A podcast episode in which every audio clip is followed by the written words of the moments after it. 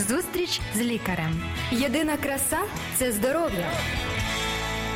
Програма виходить за підтримки медичного центру Ангелія. Доброго дня, друзі. Сьогодні вітаємо вас в цей чудовий день на Радіо Голос Надії і разом із е, нашим чудовим гостем. е, Це лікар загальної практики сімейної медицини клініки Ангелії Сергій Серденюк. Доброго дня, Сергій. Вітаю.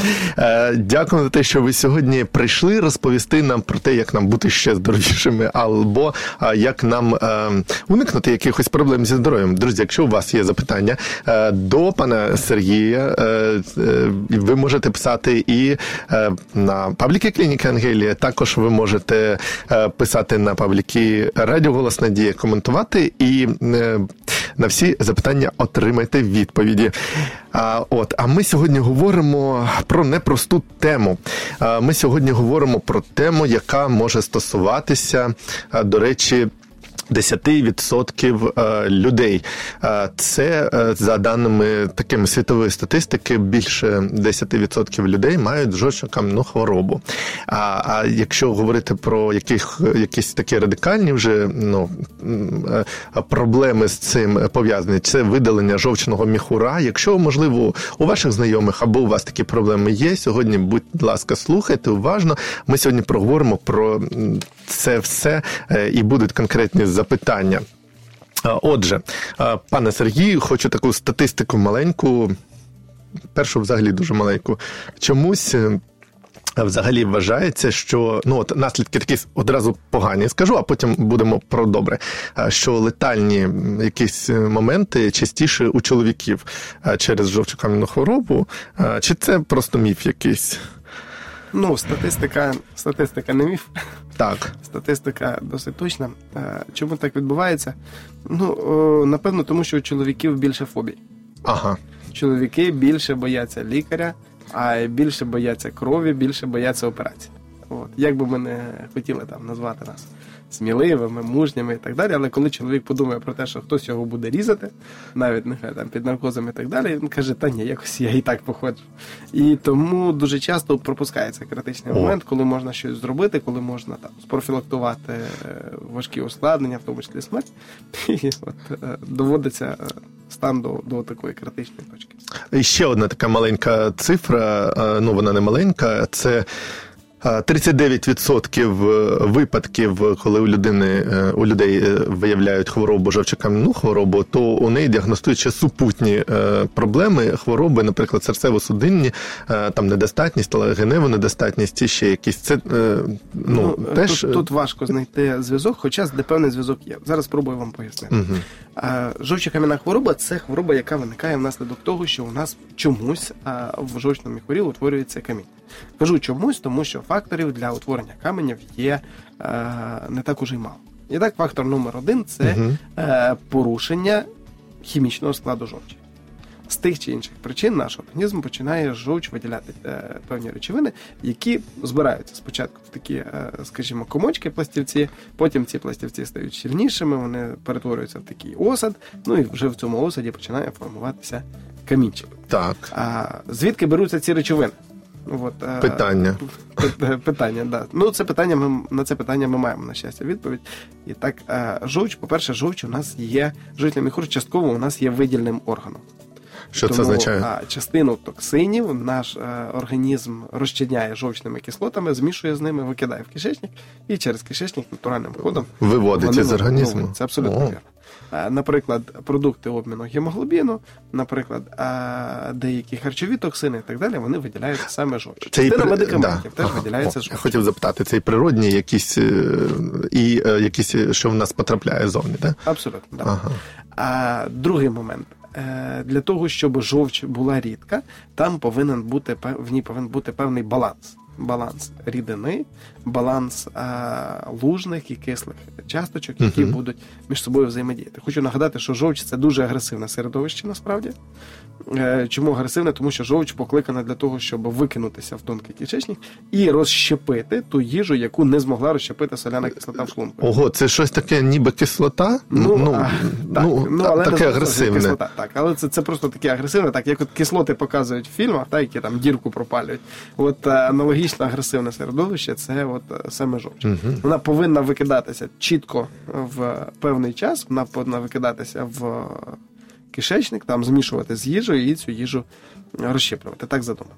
Але якщо ми щось не то їмо постійно, якщо ми е, маємо якісь хронічні хвороби, які будуть порушувати хімію крові, а відтак і хімію жовчі, то звичайно жовч почне у нас випадати в осад. Коли щось ламається, жовч почне випадати в осад, і в цьому осаді можуть утворюватись в тому числі камені. До речі, в мене питання маленьке. А ви сказали, що можуть бути, ну вона виводить різні ліки, а можуть бути і через ці неконтрольовані вживання ліків якісь проблеми? Ну чи Ну не через неконтрольовані, скорше через е, хронічне лікування певних Ага. хвороб у нас можуть утворюватись камені через те, що ми вживаємо певні препарати, які виводяться жовчі. Хочу одразу запитати, чи не, ем, е, чи не е, означає це, що якщо у людини є якісь хронічні хвороби, які вона лікує ну, постійно вживанням ліків, що їй необхідно проходити час від часу таку діагностику, в тому числі УЗД? Ну просто таке виникло Абсолютно питання. правильно. Абсолютно правильно.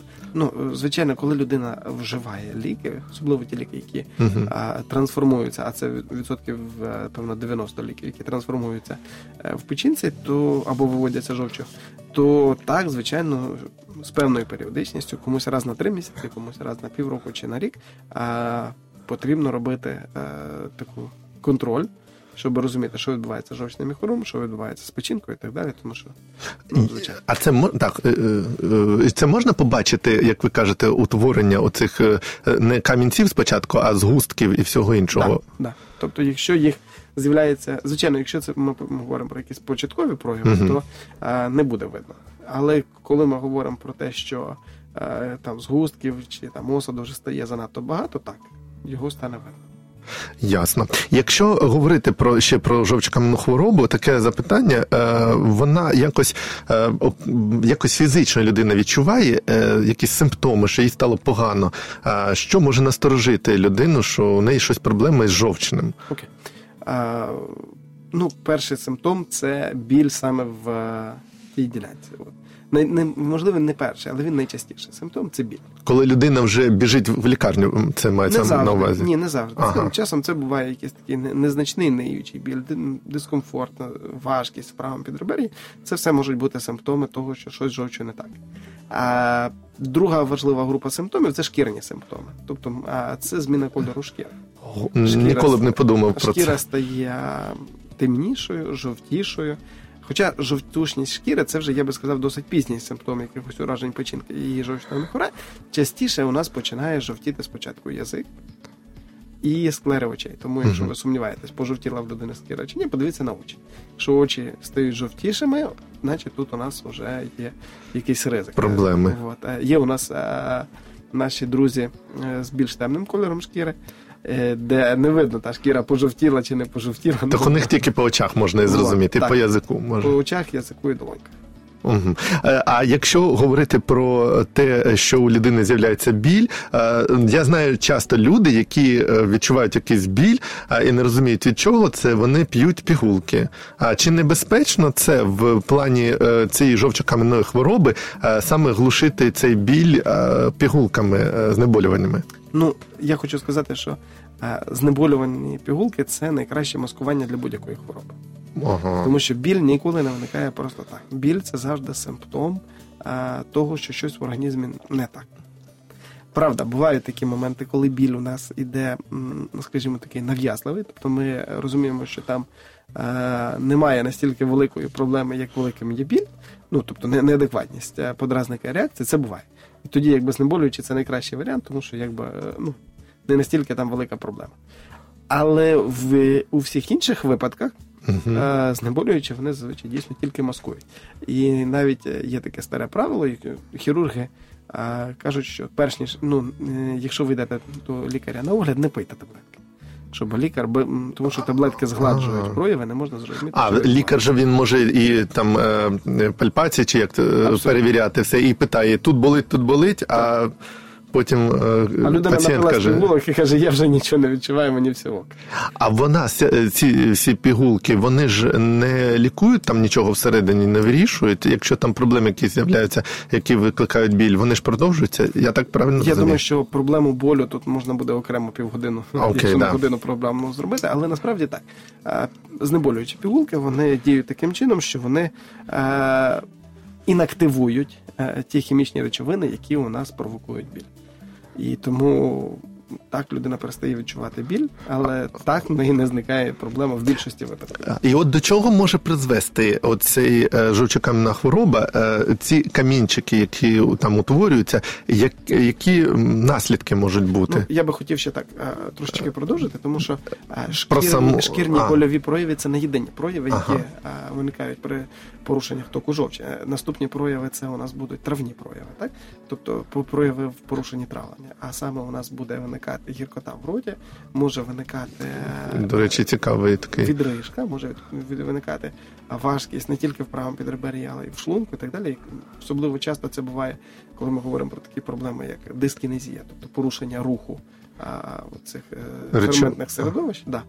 І тоді виникають такі проблеми. Ну і е, остання група це у нас здуття і е, прояви різні закрипу або діареї, які пов'язані з тим, що жовчі занадто багато або занадто мало. І тому мікрофлора, яка в кишечнику повинна переробити далі цю їжу, вона отримує недоферментовану їжу або отримує надто агресивне середовище, яке руйнує цю саму мікрофлору. Тобто у людини то, ж- то не тобто у людини що може виникати, от якщо вона просто каже, та щось у мене після їжі, після їжі якесь таке е, ну важкість, щось іще таке, то це ненормальний стан. Абсолютно. То з цим треба ну якось з'ясувати від чого це чи? Людський організм створений, я би сказав, в ідеальному балансі. Угу. І якщо цей баланс порушується, якщо цей баланс руйнується, то так будуть проблеми. Окей, друзі, якщо ми е, проговорили трошечки про те, е, що ж таке у нас е, жовчний міхур, для чого нам жовч потрібна, і які ознаки є проблеми з жовчокам'яною хвороби, вже прояви, то далі після маленької перерви ми поговоримо далі про цю проблему і обговоримо, які можуть бути саме наслідки, якщо не лікувати, або взагалі, і чим профілактувати цю проблему, і як бути, якщо вже е, жовчний міхур видалений, так трапляється, е, як е, далі вести свій спосіб життя, щоб радіти життю, все ж таки. Залишайтеся з нами.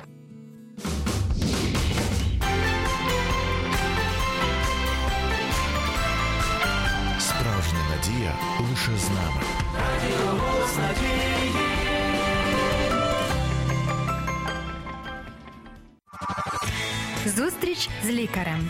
Єдина краса це здоров'я. Програма виходить за підтримки медичного центру Ангелія. Друзі, вітаємо вас. Ви зараз слухаєте програму Зустріч з лікарем. Е, Лікар у нас сьогодні дуже добрий, класний. Це лікар клініки Ангелія Сергій Серденюк, лікар загальної практики сімейної медицини. Він сьогодні розповідає нам про е, жовчокам'яну хворобу, про жовчний міхур, про е, те, як бути, коли видалять жовчний міхур, якщо так трапиться раптом. Ми сьогодні про це поговоримо. Обговорили ми вже про те, для чого нам взагалі жовч і які є симптоми, ознаки, е, коли починається жовчакамна хвороба. Отже.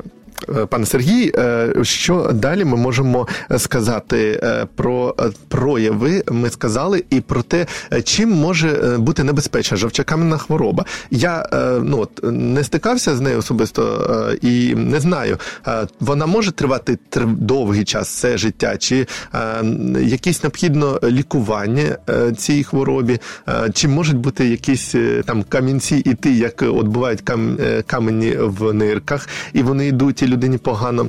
Е, Який може бути перебіг е, цієї хвороби взагалі жовчокам'яної? Ну, це таке насправді досить непросте питання. Е, справа в тому, що не завжди камінці утворюються за такою типовою схемою, як я розказав. Угу. То коли у нас утворюються там пластівці чи там завис, а потім з цього утворюється камінь. Часом буває просто одиничні камінчики, самі по собі чомусь утворюють. Ну, важко зрозуміти чому, але так буває. Так. Е, і одна із цих причин насправді е, буває в тому, що е, у нас порушується співвідношення органів. Знову через те, що в нас сидяча робота, через те, що у нас є якісь проблеми з хребтом.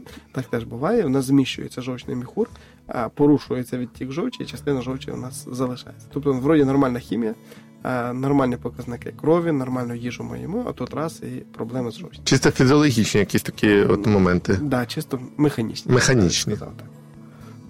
Тому так, дійсно, це, це от у нас трапляється. А, що ж ми можемо сказати? Коли камінчики дрібненькі, в більшості випадків вони не турбують людину і виявляються чи на ОЗД, чи ще на чомусь випадково. А, в таких випадках, а, коли пацієнт приходить до лікаря, лікар дивиться і каже, що ви знаєте, тут нам потрібно а, підбирати, шукати в чому проблема. Угу. Частіше всього ми не враховуємо механічного факту. Тобто, от, хай вже там спина з спиною, а от жовч не жовч.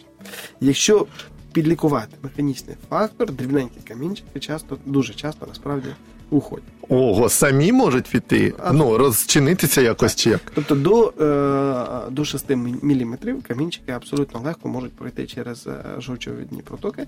Ну, скажімо так, до 4 мм вони пройдуть легко, до 6 мм вони пройдуть, але важче.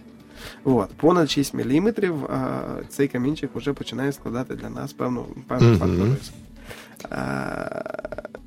Чому так? А так. Тому що жовчовідні шляхи у нас вони досить такі невеликі, не, не, не мають великої товщини. І камінчик, який проходить по жовчовідних шляхах, може десь там застрягти. Я хотів за це якраз запитати, чи може він застрягнути і що може бути, до чого це може призвести? От тут все залежить від того, на якому рівні він застрягне. Справа в тому, що е, жовч, яка витікає з- в, печ... в жовчному міхурі, не виробляється.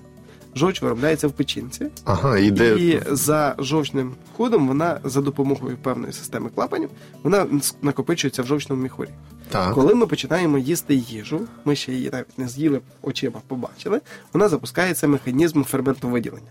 Тобто, от ми, наприклад, побачили там смачненького вареника, і ще той вареник в рот не потрапив, а вже рот повен слини. Це Я наш мозок сказав, так працює? Ну, звичайно, от зараз тебе не повен рот слини. Ну, трошки захотілося їсти, вареника, да. І зараз мені треба трошки ковтнути. так. А далі у нас шлунок починає виділяти кислоту, і далі через певний час наш жовчний почне скорочуватися і виділяти жовч. Але для того, щоб жовчний виділив порцію жовчі, яка необхідна для прийому їжі, Мгм. треба, щоб ця порція в ньому була. І от ця порція вона накопичується поступово завдяки тому, що А, для жовч- того він і є міхур. Точно, це просто резервуар накопичення. Якщо ми. Е... І що відбувається? Канал, по якому жовч затікає в жовчний міхур і витікає з жовчного міхура, один і той же. Тобто вона не втікає через одну дірочку, витікає через іншу, через одну і ту ж. Так от, якщо на рівні е, протоки жовчного міхура стане камінчик, то жовч не буде ні втіка... затікати, ні витікати. Цей жовчний міхур з часом спадеться, е, заповниться, е, ну, та жовч, яка там буде, вона ферментується, Мгм. вона перетвориться на таку е, більш густу масу, і цей стан ми називаємо відключений жовчний міхур. Він не працює. Ефект аналогічний тому, що він наче й видалений, але без операції. Так. Просто внутрішньо камінчик заблокував його, жовчний міхур у нас спався, тобто рідка частина потрошечки через стіночки жовчного міхура за декілька місяців, можливо, років навіть е, витягується і лишається тільки сухий залишок, жовчний міхур наче злипається. І, в принципі, е, той же ефект що виникає, наче і жовчний міхур був видалений. Якщо ж камінчик опуститься нижче, то все залежить від того, на якому рівні він застряг. А там же печінка, чи як я розумію? печінка а, вгорі. в- вгорі, вгорі, все, все. Тому а, якщо камінчик опуститься нижче, то а, все залежить від того, на якому рівні він застрягне. Якщо він застрягне десь до того, як а, там є. Бачите, це було б добре, звичайно, намалювати. Можливо, ми зробимо якусь інфографіку. Е, Відео, можливо, колись ми запишемо окремо і на е, клініки Ангелі е, каналі можете, друзі, знайти Так його. от, коли, коли камінчик опускається вниз, якщо він стане на рівні між жовчною протокою і протокою жовчного міхура і протокою підшлункової залози, то в нас жовч почне накопичуватися в верхніх ділянках. Вона почне розширювати печінкові протоки, вона почне розширювати жовчний міхур. Це буде провокувати неймовірний страшний біль, і людина точно скаже, що тут уже хочу, я не хочу, мене терміново оперуйте, тому що все може бути погано. Ага. І наступний момент, якщо камінчик опуститься ще нижче, і там почне і підшлунково буде вражатися, і е, печінка, то болі виникнуть ще раніше, тому що вдвічі збільшується кількість рідини, яка буде виділятися. І таким чином, коли ми дивимося, все залежить від того, де стане камінчик. Тобто е, в будь-якому випадку дрібненькі камінчики вони є небезпечні. Буває, що в жовчному міхурі утворюється великий камінець. Він там і залишається? сантиметри. Зазвичай цей камінець він вже ніде не може вклинити, що застрягнути. Він спричиняє у людини не завжди, до речі, але часто викликає нас а, таке відчуття дискомфорту в е, печінці. Він не може нікуди виділитися, він просто там є. В самому міхуру. В самому міхурі. Тут пацієнтові дуже важливо слідкувати за своєю дієтою, щоб не загущувати жовч. Тому що якщо жовч буде загущуватись, камінець буде рости, і з часом він просто виповнить весь міхур, і він стане забалкований. А так людина з ним може жити роками і е, не мати ніяких проблем. Але буває така неприємність, що роздутий жовчний міхур починає подразнювати сонячне сплетіння. Мгм. І вегетативним шляхом це подразнення передається на серце. В мене була частина пацієнтів, які казали, ми була в мене насправді одна пацієнтка, яка мала постійну аритмію. І ми це порушення ритму намагалися різними е, методами там лікувати і так далі. І видалення жовчного міхура у цієї пацієнтки привело до того, що аритмія зникла. Ого, покращився стан. Да, вона каже: ну да, в неї тоді було, не пам'ятаю, один чи декілька великих каменів, от які, в принципі, її ніяк не турбували, крім важкості. Ну, але от е, Але на серце впливали. впливало на це. У мене таке питання таке е, залишається. І що ж, чим небезпечне, чи небезпечне е, видалення жовчого міхура? Якщо він так нам потрібен, е, що відбувається, коли його видаляють, і як людині після того жити? Бо інколи в мене, знаєте, є пару е, людей знайомих, яких видалений па- е, цей міхур, і таке ставлення до них бідних, як до людини з інвалідністю. Чи може це неправильне таке відношення? Ну чому хочу сказати, чому жовчний міхур видаляють? Так. Чому не видаляють просто каменя? А по-перше, тому що велика небезпека. Ну е, стіночка жовчного міхура вона тоненька. В нормі вона складає до менше 2 мм. Угу. А якщо він запалений, це 4 мм. Уявіть собі, от е, Розірветься все. 24 мм, його розрізати, зшити це дуже важко. Крім того, якщо жовч потрапить за межі міхура, то вона викликає дуже страшний запальний процес, і багато людей просто помирають не тому, що там щось. А, А буває розриви навіть при аваріях, правда? Бувають такі буває. просто розрив міхура. да, і дуже велика смертність при цьому, тому що виникає внутрішнє запалення, Мгм. просто органи починають відмирати за рахунок того, що на них кляпнула жовч. Ну, як я казав, агресивна сила. Так, так. А, тому якби безпечніше вважається видалити весь міхур і ним заморочувати. Угу. А, до Але чого- пі- а що, що після того виходить? Е, Дивіться, як я вам розказував, в нормі жовч накопичується в міхурі, і коли потрапляє порція їжі, вона змішується саме з цією їжею. Так. А коли це відбувається, то е, коли удаляють жовчний міхур, тоді е, є два варіанти. Перший варіант це просте видалення. Його просто перекрили і видалили, і все, і нема жовчного міхура. А варіант номер два це коли, е, забираючи жовчний міхур, е, роблять додатковий резервуар. е, Так штучно самі лікарі, да, штучно роблять? роблять резервуар. Ну просто яким чином його штучно роблять? Тканин якихось, да. роблять додаткову петлю кишки. Угу. Тобто кишку неприроднім чином формують таким чином, щоб в ній застоювалася, ну в ній накопичувалася ця жовч. І жовч не розтікається по всьому кишечнику, а вона накопичується в цій петлі кишки, туди потрапляє їжа, ну якби вже там змішується і далі Мгм. е, природнім чином вона просувається далі. Е, і ті, і ті варіанти вони мають, е, скажімо, певний сенс. І отут все залежить від того, яка е, природня відновна сила організму. Е, в чому небезпека? Тому що організм не завжди адекватно сприймає ці додаткові е, наші маніпуляції з формування петлі кишечника. І е, часом жовч там не хоче триматися. Вона просто протікає далі, Мгм. далі, далі, подразнює ті частини кишечника, куди вона не повинна потрапляти. От, а порушує баланс мікрофлори і так далі.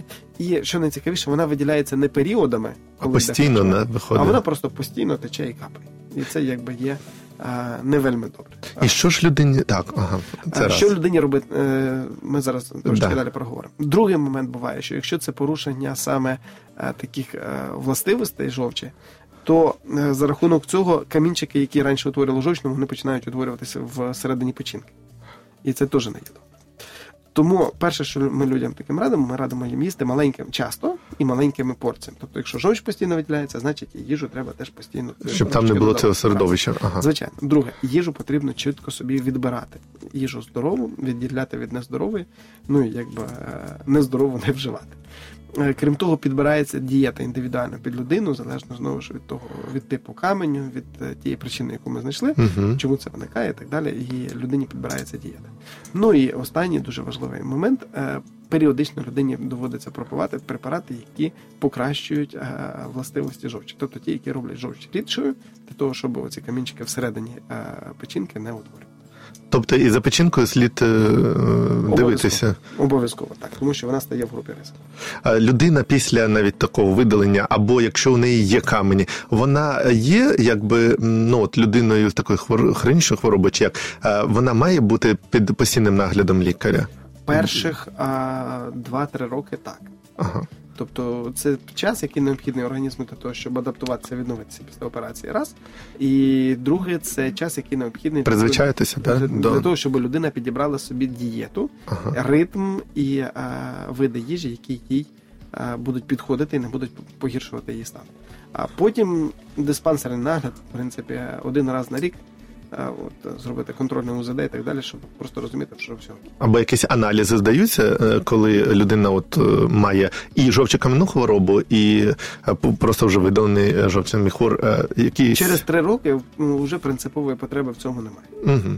Тобто людина може себе відчувати, ну, якщо все підібрала, як ви сказали, і харчування, і ритм, і все, що може себе відчувати здоровою і ну, не накручувати себе там, що в неї щось там в- зовсім погано. По-різному. Є люди, які і через 2-3 роки не, не можуть призвичаїтися, і не можна їм підібрати Так. і так далі, просто через те, що є особливості організму. Навіть зараз, якщо ми візьмемо двох здорових людей, одні кажуть, що я цю їжу їм мені добре, а другий каже, я іншу їм. Тому якби тут не можна нас привести до єдиного стандарту, на жаль. Тому частина людей є, які кажуть, ну я живу вже там кілька років безжовчно, все добре, якби ніякого дискомфорту не відчуваю. А частина людей кажуть, що от відколи його не стало, у мене є проблеми, і цих проблем надто багато, і я з ними не справляюся. Тому це індивідуально. Не можна звинуватити людей, які не мають жовчного міхура, в тому, що вони е, прикидаються хворими і вимагають Мгм. надто уваги. Це не це не вірно. Це дуже ну, слушне зауваження. Ну, все ж таки, якщо е, з- жовчно-кам'яну хворобу все ж таки діагностували, то слід е, з лікарем постійно, я так розумію, Обов'язково. контактувати. Ну, і... По-перше, хочу сказати, що частина каменів е, можна розчинити медикаментозним чином. Тобто вживання певних медикаментів, дієта і фітопрепаратів приводить до того, що ці камені, ну в моїй практиці таке було, коли ці камені розчинялися і виводилися. Це гарна надія. А, друге, е, другу частину каменів можна за допомогою аналогічних препаратів, якщо правильно все підібрати, можна не допустити їхнього росту і просто стабілізувати, і пожиттєво людина там певним курсом пропиває ліки, і все добре. То от е, я завжди кажу, що лікувати краще, ніж оперувати. Дякую. Е, Сьогодні у нас, е, друзі, в гостях був е, лікар загальної практики сімейної медицини клініки Ангелія Сергій Серденюк. Сергій Леонідович, дякуємо вам за це таку гарну змістовну. Програму Е, ми, друзі, обговорили, що ж таке жовчокам'яна хвороба і е, чим вона може загрожувати. Е, Чому для чого нам навіть жовч? Ми сьогодні дізналися. Якщо ви щойно приєдналися, будь ласка, передивіться, переслухайте цю програму. Ну і така гарна новина для тих, у кого її діагностували цю хворобу. Є, сказав наш лікар сьогодні, що можна і з камінчиками цими деякими. Щось зробити, впоратися а, по-різному. Так що, будь ласка, звертайтеся до лікарів, якщо у вас таку хворобу діагностували. Не втрачайте надію, навіть е, більше. З надією дивіться на життя, от і багато можна собі ще допомогти по здоров'ю. От е, ну і залишайтеся з нами. Слухайте. Якщо е, у вас будуть запитання, будь ласка, пишіть на пабліки і Радіо Голос Надії, і також клініки Ангелія. Е, Лікарі завжди вам раді відповісти або прийти на програму і розказати про цікаву для вас тему. Будьте здорові, на все добре, до побачення. Здоров'я всьому голова. Програма виходить за підтримки медичного центру Ангелія.